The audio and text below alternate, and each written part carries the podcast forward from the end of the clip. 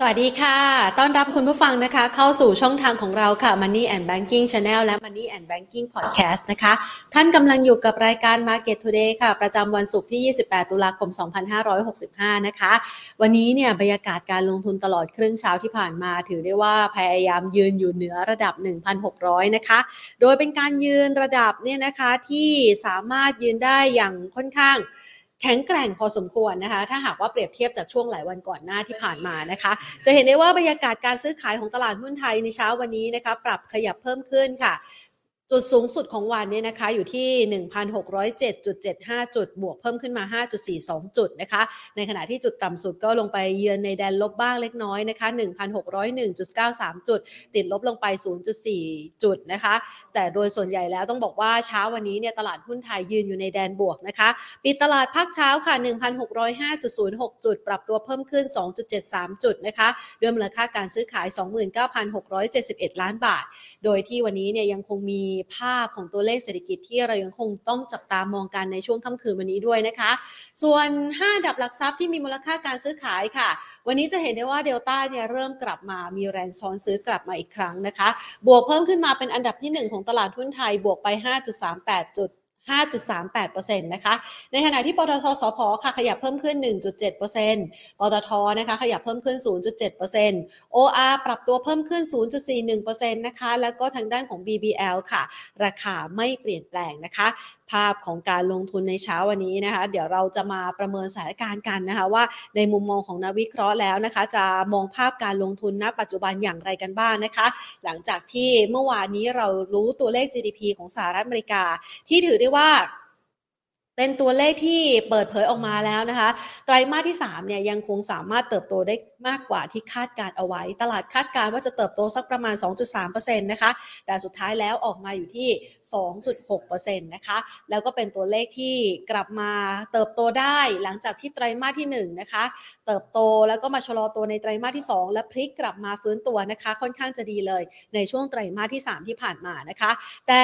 สัญญาณต่างๆ เหล่านี้เนี่ยมันทำให้นักลงทุนคลายความกังวลเกี่ยวกับนโยบายการขึ้นอัตราดอกเบี้ยของเฟดไปแล้วหรือยังนะคะ หรือว่าเรายังต้องพิจารณาปัจจัยอะไรอื่น ๆ เพิ่มเติมกันอีกบ้างนะคะ เดี๋ยวเราไปพูดคุยกันนะคะ ก่อนอื่นค่ะ ขอขอบพระคุณผู้ใหญ่ใจดีที่ให้การสนับสนุนรายการของเรานะคะ True 5G คบกับ True ดียิ่งกว่าค่ะ และขอขอบคุณ SCB ธนาคารไทยพาณิชย์นะคะ เอาละ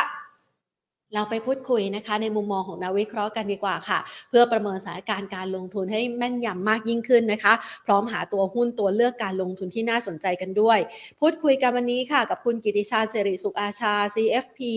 ผู้อำนวยการอุโสฝ่ายวิเคราะห์หลักทรัพย์รายย่อยจาก CGSC IMB ประเทศไทยค่ะ สวัสดีค่ะคุณกิติชาญค่ะ สวัสดีครับ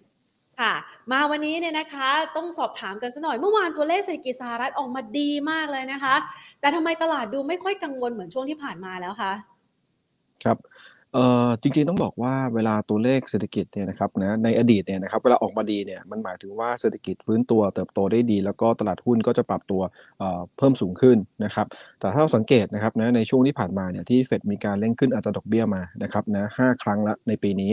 นะครับนะก็จะเห็นได้ว่าพอมาครั้งหลังเนี่ยนะครับคนเริ่มไปมองว่าเออเนี่ยในเรื่องของตัวเลขเศรษฐกิจเนี่ยที่ออกมาเนี่ยเอ่อถ้าออกมาแล้วชะลอตัวนะคือพูดง่ายๆแล้วว่าตัวเลขเศรษฐกิจออกมาแล้วลดลงเนี่ยนะครับมันสะท้อนให้เห็นว่าการขึ้นดอกเบี้ยของเฟดเนี่ยมันได้ผลนะครับมันไปทำให้ในเรื่องของตัวกิจกรรมทางเศรษฐกิจเนี่ยชะลอตัวลงนะครับเงินเฟ้อก็จะค่อยๆปรับตัวลดลงตามทิศทางที่เฟดมีการวางกรอบไว้ นะครับก็ทำให้ในในแง่ก่อนหน้านี้ก่อนประกาศ GDP ออกมาเนี่ยนะครับเวลาประกาศตัวเลขพวก PMI ภาคการผลิตตัวเลขจ้างงานต่างๆนะครับถ้าออกมาแล้วชะลอตัวลง อันนี้เป็นสัญญาณเชิงบวกนะกับตลาด แต่เมื่อคืนนี้นะครับนะที่ทางด้านของตัว GDP ของสหรัฐออกมาเนี่ยดีกว่าที่ตลาดประเมินไว้นะครับก็ต้องบอกว่าจริง ๆ แล้วเนี่ยนะครับนะมันอาจจะทำให้เกิดความ concern ขึ้นมานะครับกังวลขึ้นมาอีกรอบหนึ่งว่า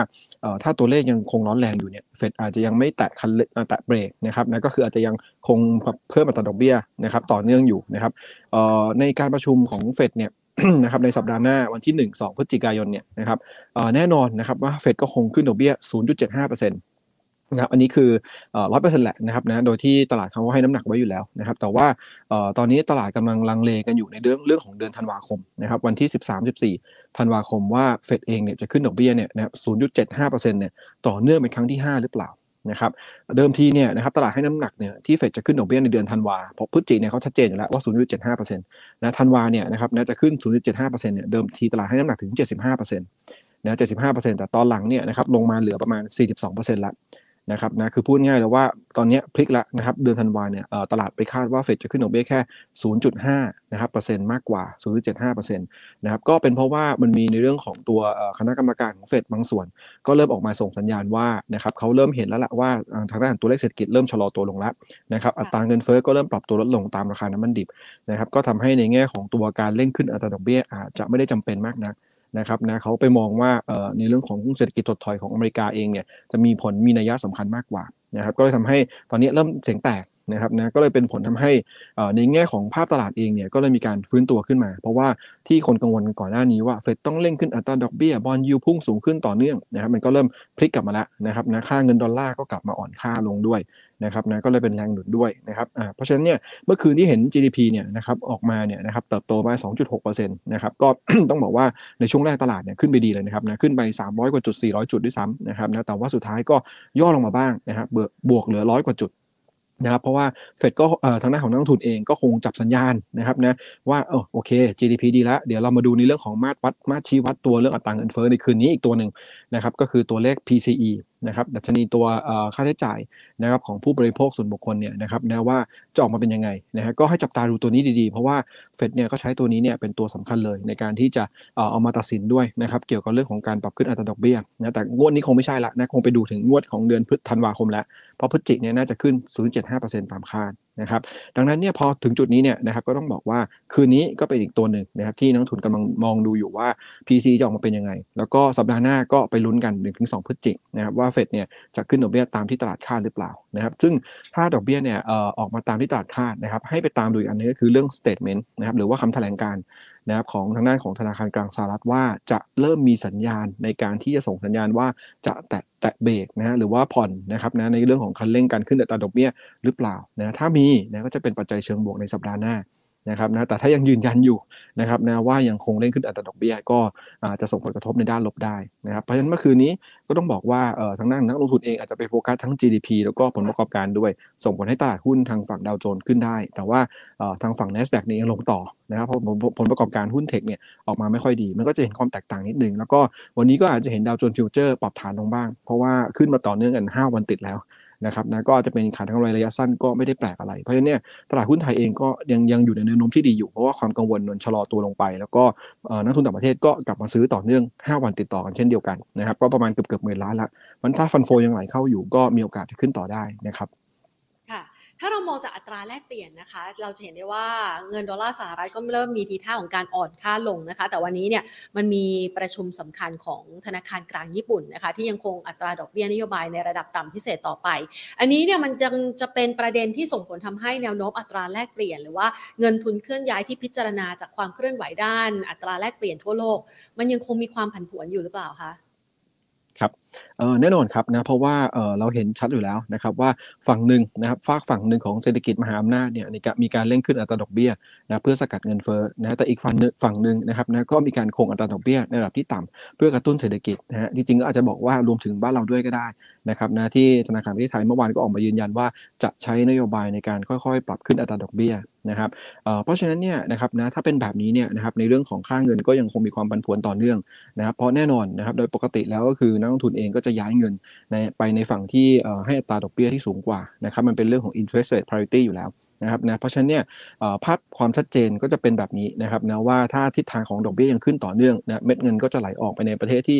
ปรับขึ้นอัตราดอกเบี้ยสูงกว่านะครับแน่นอนเราถึงเห็นค่าของตัวของค่าเงินเยนเลยอ่อนค่ามาต่อเนื่องเช่นเดียวกับเงินบาทนะครับเงินบาทเองเนี่ยนะครับนะช่วงหนึ่งอ่อนไป 38 บาทกว่านะแต่วันนี้ก็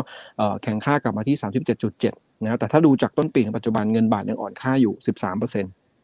ะครับนะก็ถือว่าเป็นการอ่อนค่าพอสมควรนะแต่ถ้าไปเทียบกับของญี่ปุ่นเองญี่ปุ่นก็อาจจะอ่อนค่ามากกว่าเรานะครับแล้วก็ต้องบอกว่าในแง่ของทิศทางของค่าเงินเนี่ยผมคิดว่าความผันผวนเนี่ยจะเริ่มจำกัดมากขึ้นนะครับในช่วงของปีหน้าหรืออาจจะปลายปีนี้ เพราะว่าต้องอย่าลืมว่าตอนนี้เนี่ยที่เมื่อกี้เราพูดถึงว่าทางฝั่งสหรัฐเร่งขึ้นอัตราดอกเบี้ยนะครับตอนนี้ขึ้นไปแล้ว 5 ครั้งในการประชุมนะครับแล้วก็ครั้งที่ 6 ครั้งที่7เนี่ยน่าจะขึ้นต่อเนื่องอยู่แล้วนะครับนะแต่ในปีหน้าเนี่ยนะถ้าเราไปดูดอทพอตของเฟด นะก็คือคาดการณ์การขึ้นอัตราดอกเบี้ยของเฟดเนี่ยนะคิดว่าปีหน้าเนี่ยอาจจะขึ้นได้อย่างมาก 1-2 ครั้งเท่านั้นนะไม่ได้ขึ้นเยอะเหมือนปีนี้แหละนะครับนะเพราะปีนี้เนี่ยเขาเร่งมากนะครับขึ้นเนี่ยรวมอีก 2 ครั้งข้างหน้าก็จะเป็นทั้งหมด 7 ครั้งนะฮะจากพูดง่ายๆเลยนะครับดอกเบี้ยเริ่มต้นปีเนี่ยศูนย์ถึง0.25%นะครับศูนย์ถึง0.25ล่าสุดเนี่ยอยู่ที่3ถึง3.25%น นะครับแล้วถ้าขึ้นอีกนะครับ 0.75%ในเดือนนี้เดือนหน้าเท่าทีครับนะสัปดาห์หน้านะครับแล้วก็อีก 0.5 แล้วกันนะฮะไม่ต้องขึ้นเยอะก็จะเป็น 4.5%นะครับณสิ้นปีนะพูดง่ายๆเลยว่า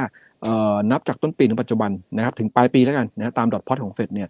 ดอกเบี้ยของอเมริกาจะขึ้นไปถึงประมาณ 400 basis point นะครับนะสี่เปอร์เซ็นต์แหละพูดง่ายๆนะครับนะก็ค่อนข้างจะเยอะมาก ถ้าเทียบกับญี่ปุ่นยังคงนโยบายตัดดอกเบี้ยอยู่นะครับแล้วก็ของบ้านเราขึ้นมาแล้ว 2 ครั้งนะฮะจาก 0.5 เป็นหนึ่งเปอร์เซ็นต์นะให้ขึ้นอีกครั้งหนึ่งเนี่ย0.25ก็ได้ ในวันที่30พฤศจิกเนี่ยก็ยังขึ้นนิดเดียวเองนะครับขึ้นแค่ประมาณ1.25%นต์นะถือว่าเท่าที่ครับขึ้นแค่0.75%นต์ นะครับนะขึ้นแค่ 0.75%นะสามครั้งเนี่ยนะครับก็ยังถือว่าน้อยมากนะถ้าเทียบกับทางด้านของฝั่งสหรัฐ เพราะฉะนั้นเม็ดเงินเนี่ยนะครับปีนี้เนี่ยเราเห็นในเรื่องของค่าเงินเนี่ยผันผวนเยอะ นะครับนะอ่อนค่าลงไปเยอะ เพราะว่าอีกฝั่งหนึ่งมันเร่งขึ้นเขาเร่งขึ้นอัตราดอกเบี้ยเยอะแต่ปีหน้าเนี่ยถ้าตามดอทพอตเนี่ยเขาอาจจะขึ้น1นถึงสครั้งนะซึ่งถ้าขึ้นไม่เยอะแล้วบ้านเราเนี่ยนะครับนะอาจจะมีการขึ้นตามบ้าง หรือในแง่ของตัวเม็ดเงินอาจจะได้นิสงจากการท่องเที่ยวนะครับนะที่จะกลับมาดีมากขึ้นอย่างปีนี้เนี่ยเมื่อกี้ล่าสุดครั้งก็ออกมาปรับคาดการตัวจำนวนนักท่องเที่ยวมาเป็นประมาณ 10 ล้านคนในปีนี้ นะครับแล้วก็ปีหน้าเนี่ยนะครับนะอ้างอิงของ CGSMB เราก็คาดว่านักท่องเที่ยวจะมาเข้ามาประมาณ 21-22 ล้านคนนะเท่าตัวจากปีนี้นะซึ่งแน่นอนก็จะมีดีมานของเงินบาทนะเงินบาทก็น่าจะมีโอกาสที่จะกลับมาแข็งค่าขึ้นได้บ้างนะครับดังนั้นเนี่ยก็ต้องบอกว่าปีนี้เนี่ยความผันผวนอัตราแลกเปลี่ยนมีเยอะเพราะว่าดอกเบี้ยมันต่างกันสุดขั้ว นะครับดำเนินนโยบายไปคนละทางกันนะฮะคนหนึ่งขึ้นสุดๆ อีกคนนึงก็คงระดับต่ำอยู่นะครับแต่ปีหน้าเนี่ยนะครับน่าจะนะครับความเป็นผลตรงนี้น่าจะจำกัดมากขึ้น เพราะว่าทางฝากฝั่งของสหรัฐเองไม่น่าจะเร่งขึ้นอัตราดอกเบี้ยเหมือนปีนี้แล้วนะครับนะปีหน้าก็จะเห็นค่าเงินมีความสเตเบิลมากกว่าปีนี้นะครับ ค่ะ ดังนั้นก็อาจจะเป็นภาพหนึ่งที่ช่วยทำให้แนวโน้มของตลาดหุ้นไทยเนี่ยเริ่มมีเสถียรภาพมากยิ่งขึ้นนะคะ ตรงณปัจจุบันนี้ค่ะคุณเอคะเราจะเห็นได้ว่าดัชนีตลาดหุ้นไทยขึ้นมายืนเหนือระดับสักประมาณ 1,600 จุดได้นะคะ แล้วก็ยืนอยู่ประมาณนี้แหละ ดูเหมือนว่าจะยังไม่แน่ใจว่าจะขึ้นต่อไปดี หรือว่าจะปรับพักฐานอีกครั้งหนึ่งดี เราประเมินสถานการณ์ความเคลื่อนไหวของตลาดหุ้นไทยที่อยู่ในแนวที่เป็นจิตวิทยาการลงทุน 1,600 จุดนี้ยังไงบ้างคะครับ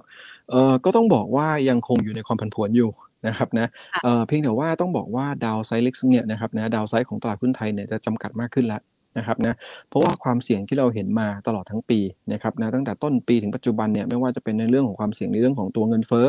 นะครับที่กังวลกันตั้งแต่ตอนที่เกิดในเรื่องของสงครามยูเครนรัสเซียนะครับราคาน้ำมันที่พุ่งขึ้นไปสูงขึ้นไปมากนะครับนะก็ตอนนี้ก็เริ่มย่อตัวลงมาพอสมควรนะครับบอลยูก็พุ่งขึ้นไปมากแล้วนะครับนะถ้าเราไปดูของบอลยูตัว 10 ปีของสหรัฐเนี่ยจากต้นปีอยู่ประมาณสัก 1.5%นะครับนะก็ขึ้นไปแตะประมาณ 4.3%พีคสุด นะครับนะแล้วก็ตอนนี้ก็ย่อลงมาเหลือประมาณนัก3.9นะคือพูดง่ายๆว่าก็สัญญาณต่างๆเนี่ยมันขึ้นไปค่อนข้างจะเยอะแล้วนะครับนะแล้วก็ในเรื่องของตัวเศรษฐกิจของจีนเองเนี่ยนะครับนะที่เราเห็นการชะลอตัวจากที่คาดการว่า GDP ปีนี้เนี่ยของจีนจะอยู่ที่ 5.5%นะตอนนี้หลายฝ่ายก็ลงมาคาดการเหลือแค่ประมาณ 3-3.3%แล้วก็นโยบายซีโร่โควิดยังดำเนินการต่อนะครับเพียงแต่ว่า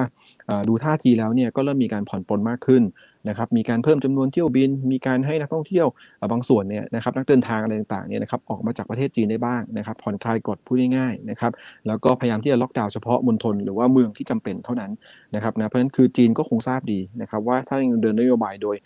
ค่อนข้างจะเข้มงวดอยู่อย่างเงี้ยนะครับนะก็คืออาจจะส่งผลกระทบกับภาวะเศรษฐกิจได้นะครับเพราะฉะนั้นคือต้องบอกว่าปัจจัยลบหลายๆอย่างเนี่ยนะครับมันได้ตอบรับกลับไปในตลาดไปพอสมควรแล้วนะเพราะฉะนั้นถ้าเรามาหันมาดูนะครับว่าในแง่ของตัวตลาดเองเนี่ยนะครับเวลาจะขึ้นจะลงเนี่ยก็ต้องดูในแง่ของ sentiment คือพูดง่ายเลยว่าเวลาตลาดเนี่ยจะขึ้นจะลงเนี่ยให้ดูในเรื่องของตัวปัจจัยแวดล้อมนะครับทั้งปัจจัยภายนอกแล้วก็ปัจจัยภายใน ปัจจัยภายนอกเนี่ยมันซึมซับไปเยอะแล้วนะรวมถึงในเรื่องของการขึ้นดอกเบี้ยนะจริงๆก็ต้องบอกว่าตอนนี้มีใครไม่รู้ว่าอีก 2 ครั้งของการประชุมเฟดเนี่ยจะต้องมีการขึ้นดอกเบี้ยนะครับนะ0.75%เป็นอย่างน้อยนะครับนะ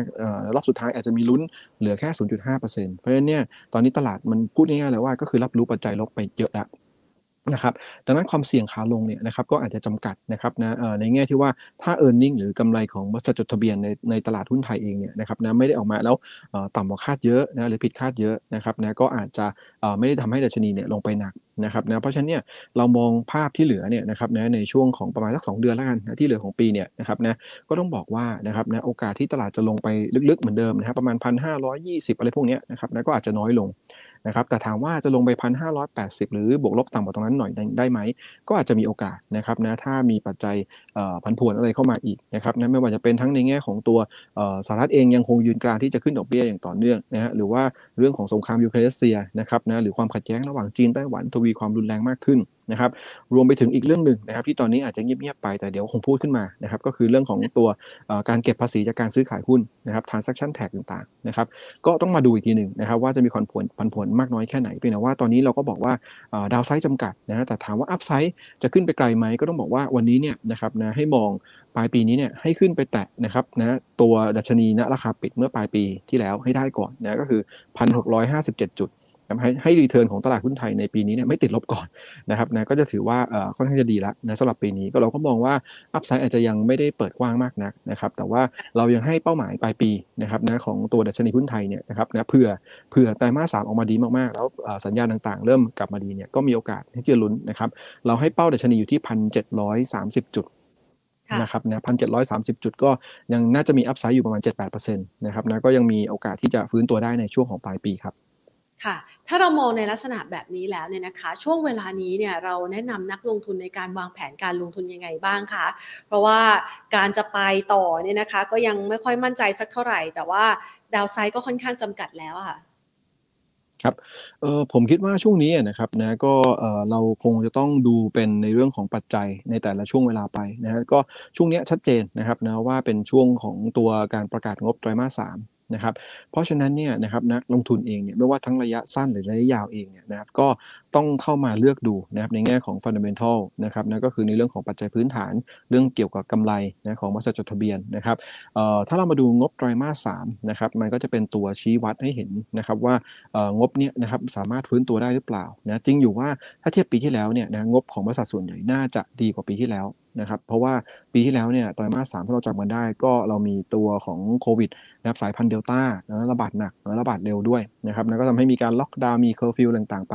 นะครับเพราะฐานปีแล้วเนี่ยต่ำหลายบริษัทนะครับเพราะปีนี้ก็อาจจะเห็นการฟื้นตัว จริงๆอยู่เราก็ดูในแง่ของกลุ่มธนาคารพาณิชย์ก็ได้นะเป็นเกณฑ์นะครับกลุ่มธนาคารพาณิชย์7บริษัทที่เรา cover ไว้เนี่ยนะครับออกงบมาหมดแล้วนะครับเติบโตไปถึง 25% year on year นะครับแล้วก็ดีกว่าที่เราคาด 5% นะก็คือทุกครั้งเนี่ยที่งบกลุ่มแบงก์ออกมาแล้วดีกว่าที่ตลาดคาดแล้วเราคาดเนี่ยนะครับนะส่วนใหญ่แล้วงบของบริษัทที่เป็นนอนแบงก์ก็จะออกมาดีตามด้วยนะครับเพราะว่าแบงก์เองก็อย่างที่เราทราบนะมันรวมด้วยทุก sector อยู่แล้วนะครับนะเพราะว่าเขาก็ต้องมีการปล่อยกู้ไปในหลาย sector คุณภาพสินทรัพย์ก็เป็นตัวบอกอยู่แล้วด้วยนะครับเพราะฉะนั้นเนี่ยภาพไตรมาสสามน่าจะดีมากขึ้น ดังนั้นเนี่ยเราก็อยากให้นักลงทุนระยะสั้นแล้วก็ระยะ ยาวเนี่ยนะครับกลับมาโฟกัสนะครับนะที่พื้นฐานของบริษัทนะครับ โดยระยะสั้นเนี่ยนะถ้าจะเข้าเก็งกำไรก็แน่แนนอนนะฮะให้เก่งกำไรในตัวงบไตรมาสสาม นะที่จะดีนะครับหรือว่าออกมาแล้วเนี่ยดีกว่าที่ตลาดคาดนะครับก็จะมีโอกาสที่จะได้การได้รับการปรับประมาณการกำไรนะครับรวมถึงราคาเป้าหมายปรับตัวสูงขึ้นได้นะครับก็ให้ดูตัวอย่างอย่างกลุ่มธนาคารพาณิชย์ก็ได้นะครับตัวที่ออกมาดีนะไม่ว่าจะเป็นกรุงไทย KKP นะครับหรือว่า TTB เนี่ยนะครับนะก็เราเห็นได้ราคาก็ perform ได้ดีกว่านะครับหุ้นที่อาจจะออกมาแล้ว in line กับตลาดคาด นะครับเพราะฉะนั้นเนี่ยนะครับก็ให้เล็งพวกที่คาดว่าจะงบออกมาดีไว้ก่อน ส่วน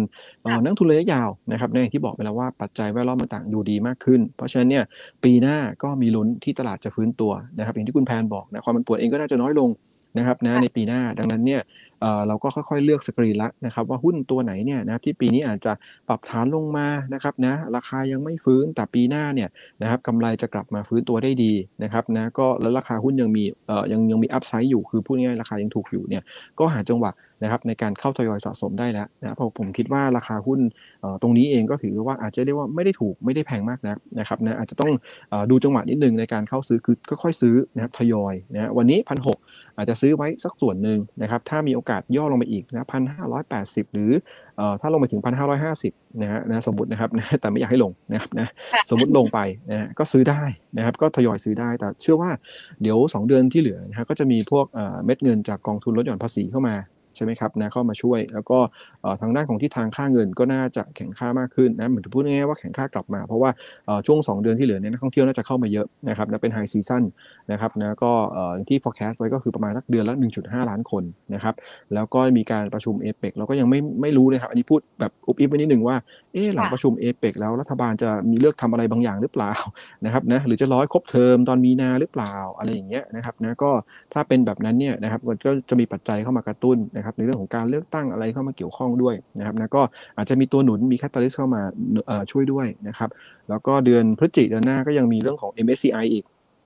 นะครับนะวันที่ 10 พฤศจิประกาศ เราทราบผลเช้าวันที่ 11 พฤศจิกายนนะฮะรอบที่แล้วก็เพิ่มน้ำหนักหุ้นไทยมานะครับนะรอบที่แล้วนะแล้วรอบนี้ก็มีโอกาสมีลุ้นนะฮะแล้วก็จะมีการเก็งกำไรหุ้นบางตัวที่จริงเก็งมานานนะครับนะว่าจะน่าจะเข้านะในเรื่องของตัว MSCI แต่ยังไม่ได้ประกาศชัดเจนก็รอชัดเจนก่อนนะก็ที่ตลาดทราบกันดีก็คือตัวของ TLI นะไทยไลฟ์อินช r รันนะครับนะก็จะเป็นอีกตัวหนึ่งที่ได้ลุ้น ต่อเนื่องนิดนึงก็คือเดือนธันวาก็จะไปลุ้นเรื่องของการเก็งกำไรในเรื่องของหุ้นที่เข้า SET Fifty นะฮะในเกณฑ์ใหม่ของตลาดที่มีการปรับ turnover ratio ลงมาจาก 5%เหลือ 2%นะครับนะก็จะเรียกว่าเป็นหุ้นพระเอกหรือหุ้นอะไรก็ไม่รู้นะครับนะก็คือตัวเดลต้าเนี่ยนะครับเป็นตัวที่ได้ลุ้นนะฮะตอนนี้เดลต้าเป็นตัวตัวแปรตัวแปรหลักเลยกันนะของตลาดหุ้นไทยนะที่ไม่เมื่อกี้คุณแพนเล่าให้ฟังว่าโอ้โหขึ้นมาดับหนึ่งนะฮะนะวันนี้บวกมา 30 บาท นะครับสามสิบาทเนี่ยบวกบวกกับตลาดมีผลตลาดเนี่ยสามจุดพูดง่ายเลยว่าเมื่อเช้าที่บวกมาทั้งหมดเนี่ยมาจากเดลต้านะถ้าพูดง่ายๆนะคือนักทุนคิดง่ายๆครับนะสำหรับเดลต้านะ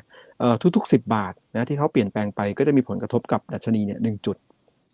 นะสิบาทเท่ากับ 1 จุดก็คิดง่ายๆนะว่าเราจะได้ดูเป็นสูตรตัวเลขง่ายๆนะครับนะก็จะเห็นภาพเลยว่าเนี่ยถ้าเกิดเดลต้าเข้าไปในดัชนีตัว SET Fifty ที่มีการประกาศกลางเดือนธันวาจริงเนี่ยนะครับนะราคาหุ้นก็จะน่าจะคึกคัก แล้วก็ช่วยดึงดัชนีขึ้นได้ด้วยนะครับนะเพราะฉะนั้นก็ยังมีปัจจัยบวกรออยู่นะครับนะก็เดี๋ยวรอลุ้นกันนะว่าดัชนีจะขึ้นไปถึงพันห้าพันหกร้อยห้าสิบนะฮะจุดในปลายปีนี้ได้หรือเปล่านะครับ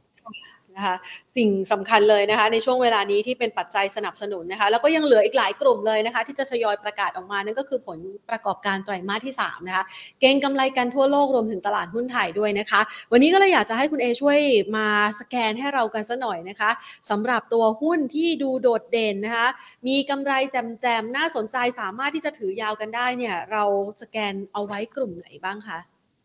ครับ ก็จริงๆเราไปดูจากฐานข้อมูลของ Bloomberg Consensus นะครับนะก็คือพูดง่ายเลยว่าตอนนี้เราเอาทั้งของที่เราทำประมาณการ แล้วก็เพื่อนๆโบรกเกอร์เราด้วยนะครับนะให้ดูว่าเป็นเป็น consensus เลยนะครับนะก็เป็นประมาณการเฉลี่ยรวมนะครับนะจะได้สอดคล้องกันไม่ใช่เดี๋ยวหาว่าเรา bias ไปนะครับนะทำสูงทำต่ำอ่าไม่เป็นไรนะเราดูเฉลี่ยของเพื่อนๆเราด้วยทั้งหมดนะครับ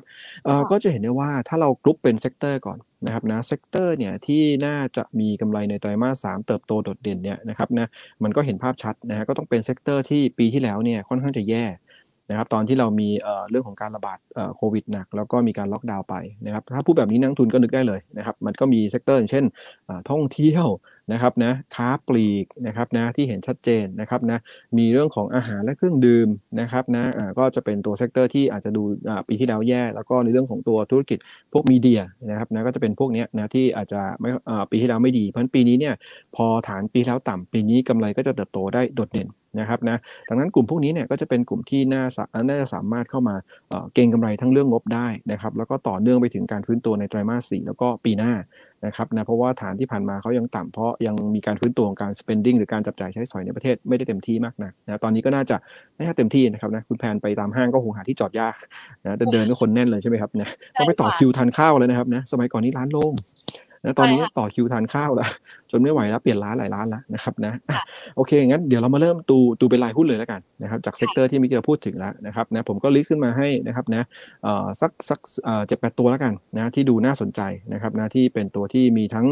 งบไตรมาสสามเด่นนะครับนะที่คุณไทยบอกว่างบไตรมาสสามแจ่มแล้วก็ upside สูงนะครับตัวแรกเลยนะครับตัวแรกก็คือตัวของ CPN นะครับอย่างที่บอกเลยห้างเต็มนะครับช่วงนี้นะครับนะ CPN เองเนี่ยนะครับนะก็ต้องบอกว่าตอนนี้เนี่ยทราฟิกเนี่ยนะครับนะคนไปเดินห้างกลับมาเป็นระดับเกือบเกือบปกติละ 80-85%ละนะครับนะแล้วก็ในเรื่องของตัว occupancy rate นะครับนะก็คือการอัตราการใช้พื้นที่เช่าของเขาเนี่ยนะครับนะก็สูงถึง 90% นะครับนะก็คือดีกว่าตอนโควิดเยอะ แล้วก็ในแง่ของตัวส่วนลดนะครับที่เขาให้กับผู้เช่าเนี่ยก็ลดน้อยลงเรื่อยๆแล้วนะครับนะจากเคยให้ส่วนลดเนี่ยไปโอ้โห20-30%นะครับนะตอนนี้ก็ลงมาเหลือประมาณ12%ละนะครับเพราะฉะนั้นเนี่ยกำไรรายได้ก็จะเติบโตได้ดีมากขึ้นนะครับไตรมาส 3 ปีนี้เนี่ย Bloomberg Consensus คาดกำไรของ CPN อยู่ที่ประมาณ 2,118 ล้านบาทนะครับเพิ่มขึ้น 824เปอร์เซ็นต์ นะแปดเท่าอะครับนะแปดเท่าจากปีที่แล้ว แต่ต้องอย่าลืมว่าปีที่แล้วฐานต่ำมากปีที่แล้วในไตรมาสสามเขารายงานกำไรแค่ 229 ล้านบาทเอง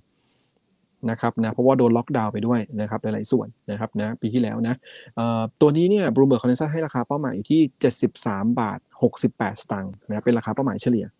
นะครับนะก็ถ้าดูจากราคาปัจจุบันก็ยังพอมี upside นะครับนะแต่ว่า upside จะไม่ไม่เยอะมากนักนะครับนะแต่เอาของเป้าหมายของ CGS-CIMB ก็ได้นะจะได้มี upside เยอะนิดหนึ่งเพราะเราเพิ่งออก paper มาเมื่อวานนี้นะครับเราให้ราคาที่เหมาะสมของ CPN อยู่ที่ 79 บาทสลึง นะครับนะอันนี้ก็จะมีอัพไซด์เพิ่มขึ้นมานิดหนึ่งนะประมาณสักสิบสิบห้าเปอร์เซ็นต์นะครับนะก็ถือว่าเป็นตัวหนึ่งที่น่าสนใจนะครับนะในแง่ของธีมการฟื้นตัวแล้วก็ reopening play นะครับแน่นอนคงเติบโตได้ต่อเนื่องถึงปีหน้าด้วย เพราะว่าส่วนลดต่างๆเนี่ยก็อาจจะน้อยลงไปนะพูดถึงดิสเคาของตัวค่าเช่านะครับนะแล้วในเรื่องของการเปิดศูนย์อะไรต่างๆ ก็น่าจะมากขึ้นด้วยนะครับหลังจากผ่านพ้นโควิดไปนะครับตัวที่2นะครับก็อยู่ในธุรกิจอาหารนะเกษตรนะครับก็คือตัวของ GFPT นะครับ GFPT เองเนี่ยนะครับก็ธุรกิจไก่ส่งออกกันแหละนะครับนะคาดว่าไตรมาส 3กำไรจะอยู่ที่ 572 ล้านบาทนะครับ572 ล้านบาทบวกขึ้นมา 755%นะ7เท่าเลยนะครับนะจากปีที่แล้ว จริงๆเพราะปีที่แล้วไตรมาส 3เขาขาดทุนอยู่ 87 ล้านบาทนะครับนะพูดเรื่องง่ายว่าเป็นการเทิร์นอลาวกลับมานะครับนะเอ่อก็ตัว GPT เองเนี่ยนะครับล่าสุดเมื่อวันก่อนเนี่ยมีการรายงานในเรื่องของตัวเลขส่งออกของประเทศไทยในเดือนกันยายนออกมานะครับเติบโตได้ 7.8%นะครับนะตัวเลขส่งออกดีกว่าที่ตลาดคาดไว้ว่าจะโตแค่ 4.3%นะคือเกือบเท่าตัวเลยตัวเลขส่งออกนะแต่ถ้าเราไปดูในรายละเอียดเพิ่มเติมก็จะพบว่าแคตตาล็อที่เป็นการส่งออกไก่สดแช่แข็งนะครับในเดือนกันยานะเติบโตถึง 83%นะครับนะเติบโตแบบเยอะมากนะครับเพราะฉะนั้นเนี่ยแน่นอนงบไตรมาสนี้ของผู้ผลิตไก่ทั้งหมดเนี่ยนะครับก็จะดีนะครับนะแล้วก็เดี๋ยวสัปดาห์หน้าก็คงต้อนรับหุ้นใหม่นะครับในกลุ่มนี้เข้ามาด้วยนะครับคือตัวเบทาโกร นะครับนะก็ต้องมาตามดูว่าถ้าเบตาโกคึกคักเนี่ยหุ้นในกลุ่มไก่ก็จะคึกคักขึ้นมาด้วยเพราะว่าอย่างที่เห็นในกราฟนะครับนะก่อนหน้านี้ราคาหุ้นจะลงมาเยอะนะทั้งพูดง่ายๆทั้งกลุ่มเลยนะครับ CPF GFPT นะไทยฟู้ดกรุ๊ปนะลงมาเป็นแนวเดียวกันนะครับนะเพราะว่าส่วนหนึ่งก็อาจจะมีการขาย แล้วก็เอาไปจองนะหุ้นเบทาโกรซึ่งใหญ่เป็นอันดับ 2 ในผู้ผลิตไก่ในประเทศนะครับก็บางส่วนก็มีการเอาไปจองก็เลยทำให้กดดันราคาหุ้นก่อนหน้านี้ แต่พอตอนนี้จบสิ้นการจองแล้วจะเข้า trade ละสัปดาห์หน้านะราคาหุ้นก็น่าจะฟื้นตัวตาม fundamental ได้นะครับ ตัวนี้ Bloomberg Consensus ให้ราคาเป้าหมายเฉลี่ยอยู่ที่ 19 บาทนะครับนะสำหรับตัวของ GFPT นะครับตัวที่ 3 ก็ยังในกลุ่มกลุ่มเดียวกัน story เดียวกันนะครับนะตามฐานข้อมูล Bloomberg Consensus ก็คือตัวของไทยฟู้ดกรุ๊ปนะครับ TFG นะครับเอ่อ TFG เองนะครับนะเขาบอกว่าไตรมาสนี้เนี่ยจะมีกำไรสูงสุดเป็นประวัติการเลยนะอันนี้ผู้บริหารเขาก็พูดมานะครับนะก็ให้ทำข่าวมา ตอนนี้นักวิเคราะห์คาดการกำไรไตรมาสนี้อยู่ที่พันสี่ร้อยเจ็ดสิบล้านบาท นะครับพันสี่ร้อยเจ็ดสิบล้านบาทเพิ่มขึ้นสี่ร้อยยี่สิบสองเปอร์เซ็นต์ year on year สี่เท่า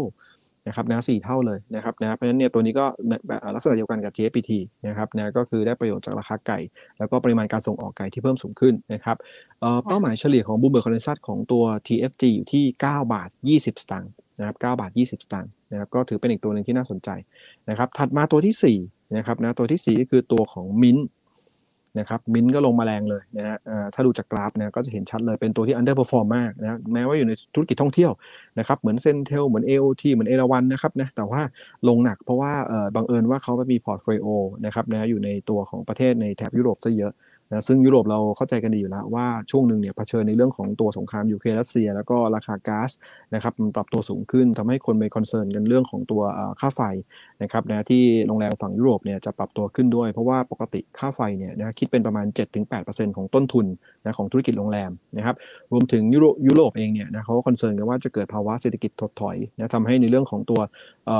คนเข้าพักเนี่ยนะครับหรือ demand เนี่ยมันจะหดตัวลงด้วยนะครับนะแต่ว่าล่าสุดที่เราเชิญทางด้านของผู้บริหาร CFO ของทางด้านของตัวมินเนี่ยนะครับมาคุยกับนักลงทุนฟังเนี่ยนะครับก็ท่านก็บอกว่าปีหน้าเนี่ยท่านคาดว่าจะมีการปรับขึ้นนะราคาค่าห้องพักเนี่ยในยุโรปได้ประมาณ5-7%นะครับสาเหตุที่ปรับขึ้นได้ด้วยเพราะว่าโรงแรมในยุโรปเขาเนี่ยนะเป็นพวกโรงแรมเป็นประเภท business เป็นเป็นพวก business hotel นะก็คือโรงโรงโรงแรมที่ทำเกี่ยวเรื่องของตัวนักธุรกิจเป็นหลัก นะครับนะไม่ได้เป็นโรงแรมที่อยู่ในสถานที่ท่องเที่ยวนะครับ เพราะฉะนั้นเนี่ยเศรษฐกิจฟื้นตัวนะครับเขาก็เลยมองว่าตรงนี้เนี่ยน่าจะปรับขึ้นในเรื่องของ room rate ได้นะครับแล้วก็น่าจะชดเชยในเรื่องของต้นทุนไม่ว่าจะเป็นทั้งค่าแรงนะที่ขึ้นตามเงินเฟ้อหรือว่าค่าไฟได้นะครับนะเพราะฉะนั้นมินเองเนี่ยนะครับก่อนหน้านี้ก็ต้องบอกเลยว่าลงหนักด้วยส่วนหนึ่งเพราะโบรกเกอร์ต่างชาติแห่งหนึ่งก็ downgrade ลงมาเยอะ นะครับนะช่วงหนึ่งเขาเขาแนะนำขายเลยนะนะราคาเป้าหมายให้ไว้อยู่ที่ประมาณ 24 25 แต่ตอนนี้เขาเปลี่ยนแล้วนะครับเป็นถือนะครับนะเขาอัปเกรดขึ้นมานะราคาหุ้นก็ฟื้นตัวกลับได้นะครับ ก็มิดเนี่ยไตรมาสนี้คาดว่าจะมีกำไร 1,683 ล้านบาทนะครับนะ1,683 ล้านบาท เพิ่มขึ้นมา 486เปอร์เซ็นต์นะ turnaround แหละจากขาดทุนปีที่แล้ว 436 ล้านบาทนะครับราคาเป้าหมายเฉลี่ยเนี่ยนะครับของมินอยู่ที่ 36 บาท 50นะครับนะก็ยังมี upside สูงเลยนะสำหรับตัวมินนะอันเนี้ยก็ ผมคิดว่าตัวนี้สามารถลงทุนได้ทั้งเก่งกำไรระยะสั้น แล้วก็ยาวด้วยนะเพราะว่าราคาหุ้นลงมาลึกจริงๆนะครับนะตัวถัดไปนะตัวที่5นะครับนะก็เป็นธุรกิจ reopening เหมือนกันนะครับแล้วก็มีกำไรดีคือตัวของ M นะ MK สุกี้นะตัว M นะครับนะก็อย่างที่เราเห็นนะครับนะตอนนี้ห้างก็เต็มนะครับนะร้านอาหาร MK ก็เริ่มกลับมารอคิวนะครับนะตัว M เองเนี่ยไตรมาสนี้คาดกำไรอยู่ที่ 441 ล้านบาท นะครับนะก็พลิกจากขาดทุนปีที่แล้ว 257 ล้านบาทนะขึ้นมาเป็นกำไรนะหรือบวก 271% นะครับนะตอนนี้ก็เราก็เริ่มมองว่า M ก็น่าจะเติบโตได้ต่อเนื่องในไตรมาสสี่รวมถึงถ้านักท่องเที่ยวชาวจีนกลับเข้ามาได้เนี่ยนะครับนะเขาก็นิยมอยู่แล้วพวก hotpot สุกี้อะไรต่างนะก็น่าจะช่วยทำให้ในแง่ของยอดขายต่อสาขาเดิมของ M เนี่ยเติบโตได้สูงขึ้นด้วยนะครับเรา target ว่าสักกลางปีหน้านะนักท่องเที่ยวชาวจีนจะค่อยๆ กลับมามากขึ้นได้นะครับ M เนี่ยนะครับนะราคาเป้าหมายเฉลี่ยของ Bloomberg Consensus อยู่ที่ประมาณ 66 บาทนะครับนะก็เป็นอีกตัวที่ฟื้นตัวได้ดีนะครับเอ่อถัดมานะครับเป็นตัวของ WHA นะครับตอนนี้ราคาหุ้นก็ขึ้นมาเยอะแล้วนะครับจะแตะ 4 บาทอยู่แล้วนะ WHA เนี่ยคาดกำไรอยู่ที่ 569 ล้านบาทนะครับก็เป็นการฟื้นตัวของภาคธุรกิจต่างๆนะครับแล้วก็การลงทุนต่างๆ ที่เราเห็น BYD ก็มาลงทุนมาซื้อที่ดินของเขาด้วยนะทั้งหมดที่เขาลงทุนเนี่ยหมื่นเจ็ดพันกว่าล้าน อันนี้ไม่ใช่ซื้อที่ดินอย่างเดียวนะครับนะรวมๆนะครับนะรวมการลงทุนทั้งหมดที่ทำเกี่ยวกับรถไฟฟ้านะเพราะ BYD เป็นรถไฟฟ้ารายใหญ่ของจีนนะครับนะก็เริ่มจะขายโมเดลรู้สึกจะเป็นชื่อรถออโต้นะฮะอัตโต้เนี่ยอัตโต้สามนะครับนะรถไฟฟ้าวิ่งได้ 400 กว่ากิโลเมตรนะครับนะคันละล้านสองนะครับนะคุณแพนก็ซื้อมาขับเล่นดูสักคันหนึ่งนะครับนะอ่านะครับนะอ่า WHA เนี่ยนะครับ569 ล้านบาทจะเพิ่มขึ้นมา 255%นะครับ year on year นะครับเอ่อราคาเป้าหมายเฉลี่ยเนี่ยบูมเบิร์กให้ไว้ที่ 4 บาท 27 สตางค์ นะครับนะแต่โหเห็นไหมครับราคาหุ้นขึ้นมาไกลมากนะครับนะก็ใจเย็นๆนะฮะอย่างนี้คือรอย่อก่อนนะไม่ต้องรีบไล่นะรอให้ย่อลงมาค่อยซื้อก็ได้นะก็เป็นอีกอุตสาหกรรมหนึ่งในนิคมนะครับที่ฟื้นตัวได้นะใน sector หนึ่งนะครับนะอะถัดมาอีก 2 ตัวสุดท้ายนะครับนะก็คือตัวของ CPALL นะครับ CPALL ก็ราคาก็ขึ้นมาเรื่อยๆนะยืน 60 บาทได้นะครับนะไตรมาสนี้ก็คาดว่าจะมีกำไรสุทธิอยู่ที่ 3,346 ล้านบาทนะครับนะเพิ่มขึ้นมา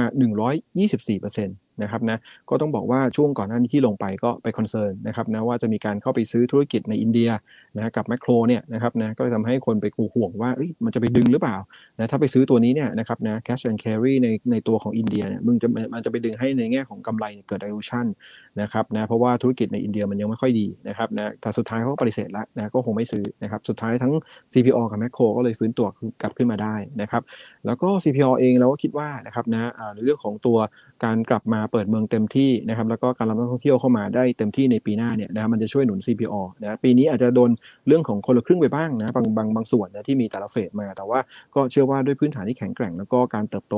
ของ CPO เองยังโดดเด่นอยู่นะราคาปัจจุบันก็ถือว่ายังถูกอยู่นะฮะเทรดที่ PE 20 กว่าเท่าเองนะครับนะเอ่อ CPO เนี่ยนะครับเราเอ่อบูเบิร์กให้ราคาเป้าหมายเฉลี่ยที่ 72 บาท 25 สตางค์นะครับนะก็ยังมีอัพไซด์ประมาณ 20%นะอันนี้ก็ซื้อได้ทั้งเก่งระยะสั้นแล้วก็ระยะยาวได้เช่นเดียวกัน แต่ว่าระวังนิดหนึ่งนะระยะสั้นจะติดที่เส้นค่าเฉลี่ย 200 วันที่เราเห็นในกราฟนะครับก็คือที่ 61 บาทนะเป็นเป็นแนวต้านสำคัญ ถ้ายังไม่พ้นรอย่อแล้วค่อยซื้อนะครับแต่ถ้าพ้นได้อาจจะต้อง follow by นะเพราะว่าพ้นแนวต้านสำคัญที่ 200 วันได้นะครับสุดท้ายนะครับอยู่ในกลุ่มโรงแรมและการท่องเที่ยวเหมือนมิ้นเลยนะครับนะ story คล้ายกับมิ้นเลย คือตัวของ SHR นะครับ S Hotel Resort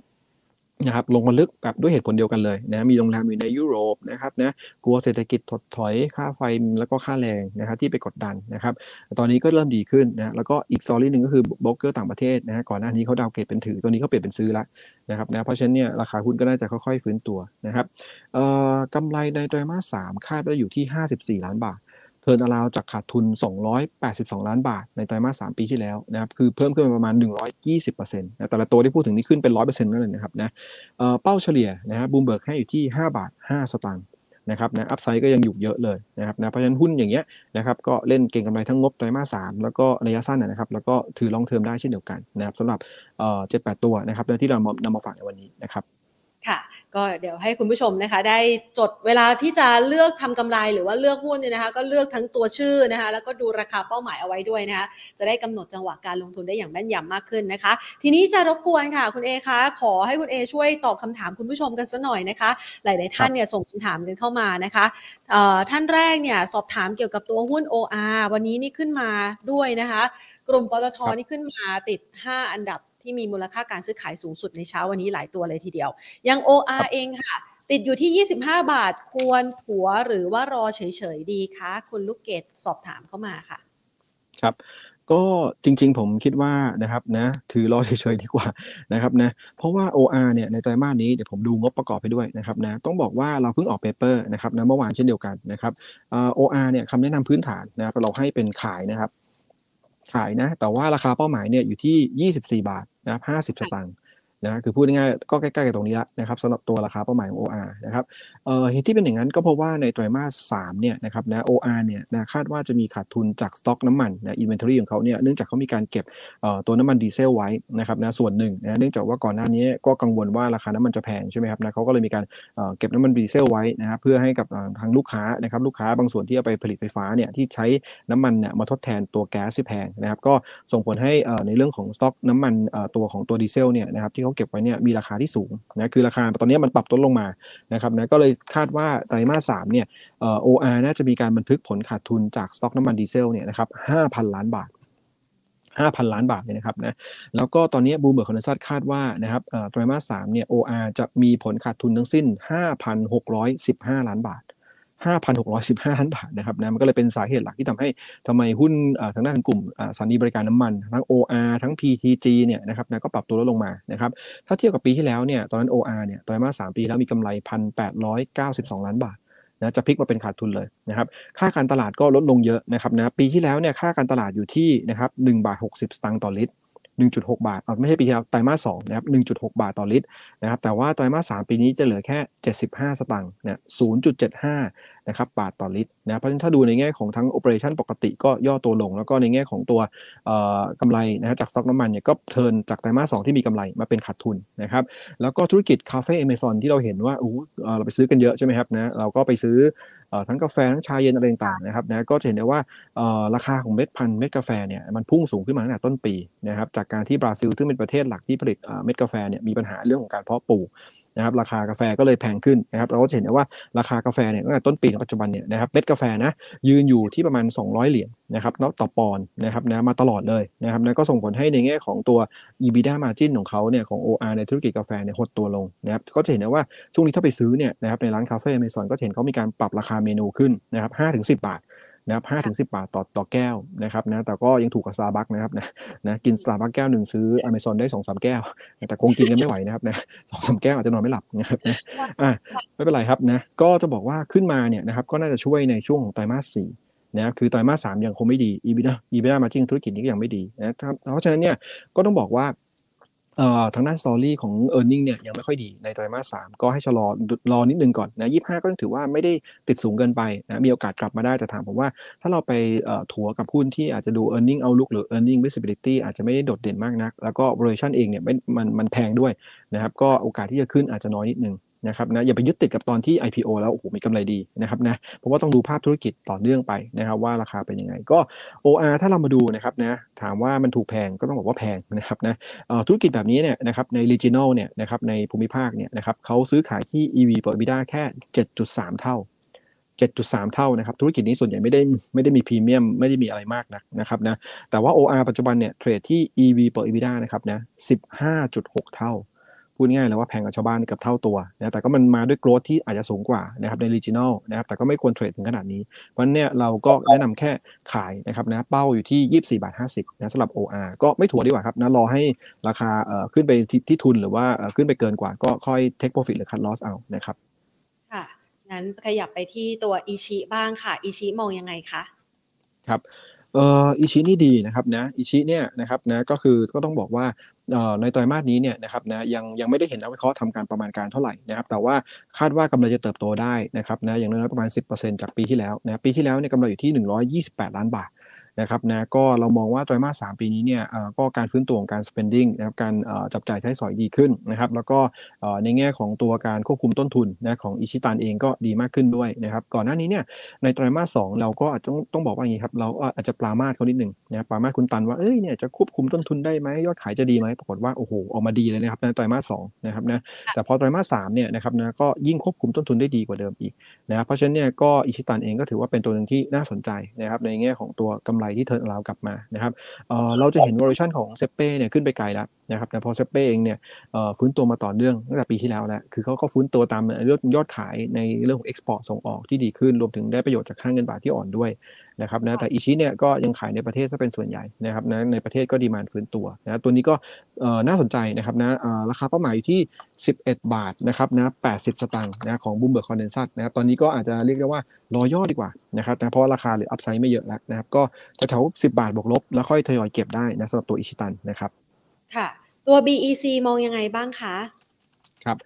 เอ่อ BEC ก็ต้องบอกว่าโอ้โหลงมาไกลเลยนะครับ BEC เป็นเอ่อหุ้นในเซ็ตร้อยที่ลงมากที่สุดในช่วงหนึ่งเดือนที่ผ่านมานะครับลงมาเกือบ 20%นะครับนะที่เราเห็นตรงนี้นะครับโอ้โหราคาลงมาไกลมากนะครับก็ส่วนหนึ่งก็เป็นเพราะว่าอย่างที่เราทราบนะครับนะไม่ไม่ว่าจะเป็นในเรื่องของตัวดิสลอฟต่างๆ ในเรื่องของธุรกิจนะครับนะที่คนก็อาจจะเอ่อไม่ได้ดูนะครับโทรทัศน์ในทีวีมากนักแล้วนะครับไม่แน่ใจคุณแพรยังดูละครช่องสามอยู่หรือเปล่านะครับนะซุปตาอะไรต่างๆนะซุปตาสองห้าศูนย์นี่เขาบอกมีสิบตอนเองนะครับนะนะอันนั้นรุ่นรุ่นรุ่นเดียวกับเราหรือเปล่าครับคุณแพรครับใช่ค่ะใช่ใช่นะครับนะรู้รุ่นหมดเลยนะฮะนะ นะมีอะไรนะครับ พี่เคนกับเจแอนใช่ไหมครับนะเขาบอกว่าเหลือแค่สิบตอน เขารู้รุ่นเลยนะครับ แต่ดูหน้าผมนี่ไปไกลกว่าคุณแทนเยอะแล้วนะเอ่อที่เขาบอกว่าเหลือสิบตอนเนี่ยไม่ได้แปลว่าคือเขาตัดตอนนะครับนะคือปกติละครเนี่ยเขาจะอยู่ประมาณสิบหกสิบแปดตอน หรือแบบปังๆเลยไปยี่สิบตอนอะไรเงี้ยนะครับนะแต่เนี้ยมีตั้งใจมาทำแค่สิบตอนอยู่แล้วนะครับนะแล้วก็เรตติ้งเนี่ยนะก็ถือว่าไม่ค่อยไม่ค่อยดีนะครับมีบางตอนเนี่ยลงไปเหลือศูนย์จุดแปดเองนะครับเรตติ้งนะปกติเรตติ้งถ้าต่ำกว่าหนึ่งก็ถือว่าละครไม่ค่อยดีแล้วล่ะ นะครับนะก็ก็ต้องบอกว่าจริง ๆ ต้องบอกว่าส่วนหนึ่งที่เรตติ้งปัจจุบันเนี่ยยังวัดบนแค่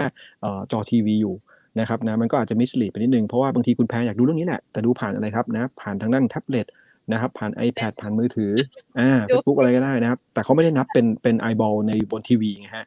นะครับนะมันก็เลยทำให้เรตติ้งมันอาจจะดูแบบว่า mislead ไปนิดนึงนะแต่ไม่เป็นไรนะครับนะด้วยด้วยเรตติ้งที่มันอาจจะดูตกต่ำลงมาด้วยนะแล้วก็ส่วนหนึ่งเรื่องของตัวทางด้านของโฆษณาต่อนาทีนะก็ลดลงมาเยอะนะสมัยก่อนเนี่ยโหถ้าละครดังๆเลยนะครับนะอย่างตอนบุพเพสันนิวาสนะครับนะหรือตอนที่สมัย Workpoint มี The Mask Single ใช่ไหมครับนะซีซั่นหนึ่งซีซั่นสองนะหน้ากากอะไรนะ ทุเรียนจิงโจ้อะไรพวกนี้ใช่ไหมครับนะนะพวกนี้นะครับนะ ย้อนความหลังนิดนึงนะนะเผื่อนักลงทุนจำได้ตอนตอนตอนเวิร์กพอยต์ไปร้อยร้อยบาทนะครับนะเราจำได้นะแต่แถวนั้น ตอนนี้ลงมาเหลือเท่าไหร่ไม่รู้นะเอ่อช่วงนั้นเนี่ยค่าโฆษณาเนี่ยนะครับต่อนาทีนะสี่แสนบาท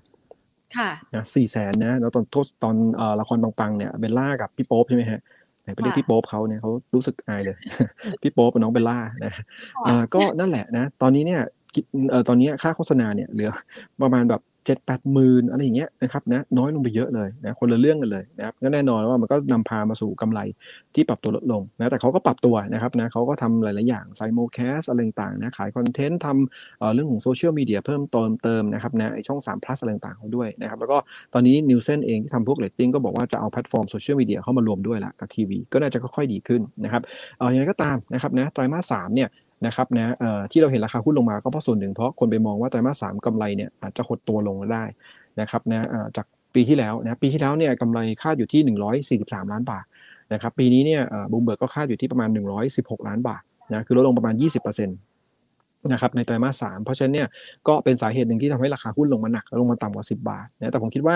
ถ้าดูตรงนี้เนี่ยราคาหุ้นมันถูกเกินไปแล้วนะครับนะเดี๋ยวพอพ้นไตรมาสนี้แล้วก็ถ้าเห็นสัญญาณการฟื้นตัว เพราะว่าบุพเพก็จะเริ่มมาแล้วใช่ไหมครับบุพเพสองนะครับเอ่อแล้วก็ละครล่าสุดที่พี่ณเดชน์นะฮะกับน้องยาย่าเล่นด้วยกันชื่ออะไรนะครับคุณแพนได้ดูไหมฮะไม่ได้ดูอ๋อเนี่ยเห็นไหมครับเนี่ยนั่นแหละเหตุผลทำไมช่องสามลงนะคุณแพนมัวแต่ดูซีรีส์เกาหลีใน Netflix อยู่นั่นแหละใช่ไหมครับ เออ ผมรู้เลยนะครับนะมาดูซีรีส์เกาหลีเพราะฉะนั้นเนี่ยเออก็เป็นเหตุผลนะครับนะ ที่คนเอ้าทำไมไม่ดูน้องยาย่ากับอ่าพี่ณเดชน์ใช่ไหมครับนะ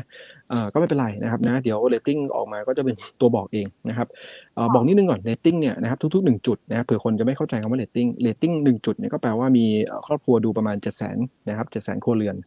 จะได้จำง่ายๆเรตติ้งหนึ่งก็แปลว่ามีคนดูประมาณ7 0 0 0 0 0คนนะอะไรอย่างเงี้ยคร่าวๆแล้วกันนะ นะครับนะถ้าเรตติ้งเป็น 10 เลยนะเหมือนสมัยก่อนนะเขาทรายเขาค้อชกมวยหรือบอลโลกบอลไทยแข่งอะไรอย่างเงี้ยนะครับนะหรือวอลเล่ตอนนี้วอลเล่อาจจะไม่ถึงนะครับนะเรตติ้งไม่ถึงแต่ว่าก็นั่นแหละคนดูจะเยอะมากนะครับเอ่อก็ BEC ตอนนี้เป้าเฉลี่ยบูมเบิร์กให้อยู่ที่ 13 บาท 33 สตางค์นะครับ upside ก็กว่า 30%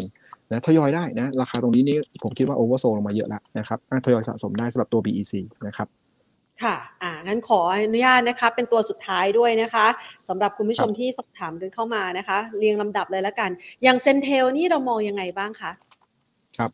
โอ้ CENTEL เนี่ย outperform มากนะครับนะ ต้องบอกว่าราคาหุ้นอันนี้ขึ้นมาเท่าตัวก่อนโควิดไปแล้ว ตอนโควิดเนี่ยราคาอยู่25 บาทนะจำกันได้นะถ้าย้อนไปตอนนู้นเลยนะต้นปี 20นะตอนนี้ 50 บาทแล้วขึ้นมาเท่าตัวนะทั้งทั้งที่ยังขาดทุนอยู่นะครับถ้าเทียบกับตอนนู้นตอนนั้นกำไรด้วยซ้ำไปนะครับแต่แน่นอนนักลงทุนเองก็ไปคาดหวังเรื่องการฟื้นตัวทั้งธุรกิจโรงแรมในประเทศ เพราะ portfolio เขาอยู่ในในประเทศกับมาลดีฟเป็นหลักนะส่วนใหญ่เรียกว่า 90กว่าเปอร์เซ็นต์อยู่ในประเทศนะครับแล้วก็ฟื้นตัวของธุรกิจอาหารด้วย นะครับนะก็ทำให้ตัว CENTEL เองปรับตัวขึ้นมาเยอะนะครับก็ต้องบอกว่าราคาปัจจุบันเนี่ยมี upside จำกัดแล้วนะถ้าเราไปเทียบกับมินกับ HHR ที่เมื่อกี้เราพูดถึงนะครับนะคือต้องบอกว่าบางตัวที่รับปัจจัยลบไปเยอะแล้ว แต่ว่า fundamental เนี่ยมันไม่ได้เปลี่ยนแปลง แล้วก็มีโอกาสที่จะปรับตัวขึ้นได้เนี่ยมันจะมี margin of safety ที่สูงกว่า แต่ CENTEL เนี่ยต้องบอกว่า margin of safety มันต่ำละ นะครับนะถึงแม้ว่าตัวเขาเองเนี่ยภาพจะดูดีจากการที่นักท่องเที่ยวเนี่ยเข้ามาในประเทศเยอะขึ้น room rate ดีขึ้นนะครับนะในแง่ของ occupancy rate ก็ดีขึ้นนะครับยอดขายต่อสาขาเดิมของพวกธุรกิจแฟรนไชส์ในมือของเขาเนี่ยไม่ว่าจะเป็น KFC อะไรต่างๆนะครับนะก็ปรับตัวดีขึ้นนะครับนะรวมถึงโดนัทด้วยนะครับเพราะฉะนั้นก็ต้องบอกว่าราคาปัจจุบันอาจจะดูแล้ว upside อาจจะจำกัดนิดหนึ่งนะเออ CENTEL เนี่ยราคาเป้าหมายของ Bloomberg consensus อยู่ที่ 49 บาท 50 49 บาท 50 สตางค์นะของเราให้ไว้ที่ 51 บาท นะครับก็ตอนนี้ก็เรียกว่าเต็มมูลค่าแล้ว เพราะฉะนั้นถ้าถามผมเนี่ยหาจังหวะ take profit ดีกว่า แล้วก็สวิชไปอยู่ในตัวของมินหรือว่า HHR ที่มีโอกาสฟื้นตัว แล้วก็มี margin of safety สูงกว่านะครับแล้วก็ทำ pair trade ไปดีกว่านะครับคือ short CENTEL แล้วไปหาโอกาสซื้อมินกับ HHR นะครับแต่ว่าถ้าเซนเทลลงมาลึกๆหน่อยหนึ่งนะเช่นย่อลงมาแถวสัก45 46 บาทนะอาจจะเป็นโอกาสในการเล่นรอบอีกรอบหนึ่งได้ ให้มันมีอัพไซด์หน่อยหนึ่งนะสักประมาณ20%จากราคาเป้าก็จะเล่นได้อีกรอบหนึ่งนะครับ คะ ให้คุณผู้ชมเอาไว้นะคะสำหรับใครที่สอบถามกันเข้ามานะคะ วันนี้คุยกันสนุกเลยนะ คุยไปถึงเรื่องละครด้วยนะคะครับรู้อายุเลยฮะครับผม ค่ะ ขอบคุณคุณเอมากนะคะ ครับขอบคุณครับขอบคุณครับ สวัสดีครับไม่ใช่แค่คุณเอกับเรากับแพนนะคะคุยกันเรื่องละครนะคะคุณผู้ชมก็คุยกันเข้ามาด้วยนะคะคุณผู้ชมนะคะสอบถามเข้ามาสำหรับตัว BEC นะคะคุณช็อกโกแลตอินดี้นะบอกว่าเออจะเป้าหมายปีหน้าจะไป 15 บาทไหมนะคะก็ คุณเอก็อธิบายไว้ให้นะคะ ละเอียดเลยนะคะ แล้วก็มาบอกอะไรนะ ลายกินนารีเออวันนั้นแพนก็ดูอยู่นะออเจ้าใช่ไหมก็ดูก็ตลกดีนะ แต่ว่าเดี๋ยวนี้ชอบดูอะไรตลกตลกไงก็เลยไม่ค่อยได้ดูละครนะคะแล้วก็รอพรมลิขิตปีหน้าใช่ไหมคะอะเอาเป็นว่าเดี๋ยวเราก็ ตามไปดูกันแล้วกันนะคะ นี่ก็มีแฟนคลับของคุณกิติชานะคะ ไปออกช่องไหนก็คอมเมนต์ตรงประเด็นและหามากๆชอบครับนะคะ แล้วก็ขอขอบพระคุณสำหรับทุกๆท่านที่ติดตามกันเข้ามาด้วยนะคะ พูดคุยกันคุณพีรพงศ์คุณขวาน คุณลูกเกดคุณ PPA นะคะ คุณช็อกโกแลต คุณปุ้ย คุณปรีชา คุณเดทพูนะคะ คุณดิว คุณราชาโชค คุณอาเป่าสยามใช่ไหมอาเป่าแพนว่าแพนน่าจะอ่านถูกนะคะ แล้วก็คุณเจรวัตรนะคะ คุณกูดดี้บีกูดนะคะ ทักทายกันทุกๆทท่านด้วยนะคะ ขออภัยนะคะสำหรับการที่อาจจะสอบถามได้ไม่ครบนะคะ เพราะว่าเดี๋ยวคุณเอเขาก็จะมีเวลาต้องไปทำงานต่อนะคะ เราก็เลยต้องจบตอนสักประมาณบ่ายสองสี่สิบห้าแบบนี้แหละค่ะนะคะ เอาไว้คุยกัน อะไร เธอเดาผิด อายุฉันไม่ได้ประมาณนั้นหรอกมันมากกว่า นะคะ เอาละค่ะนี่ก็คือเรื่องราวที่นำมาคุยกันนะคะ ในวันนี้นะคะ เดี๋ยววันจันทร์หน้านะคะ กลับมาพูดคุยกันใหม่นะคะ แล้วก็ติดตามวิเคราะห์กันสำหรับตลาดหุ้นไทยนะคะ ใครเดาว่าเลขตัวเลขแทนจะอยู่สักเท่าไหร่คุณเดชพูเขินเลย ไม่ใช่ห้าสิบห้าบวกนะมันมากกว่า โอเคหัวเราะหัวเราะลากันไปก่อนนะคะ สวัสดีค่ะ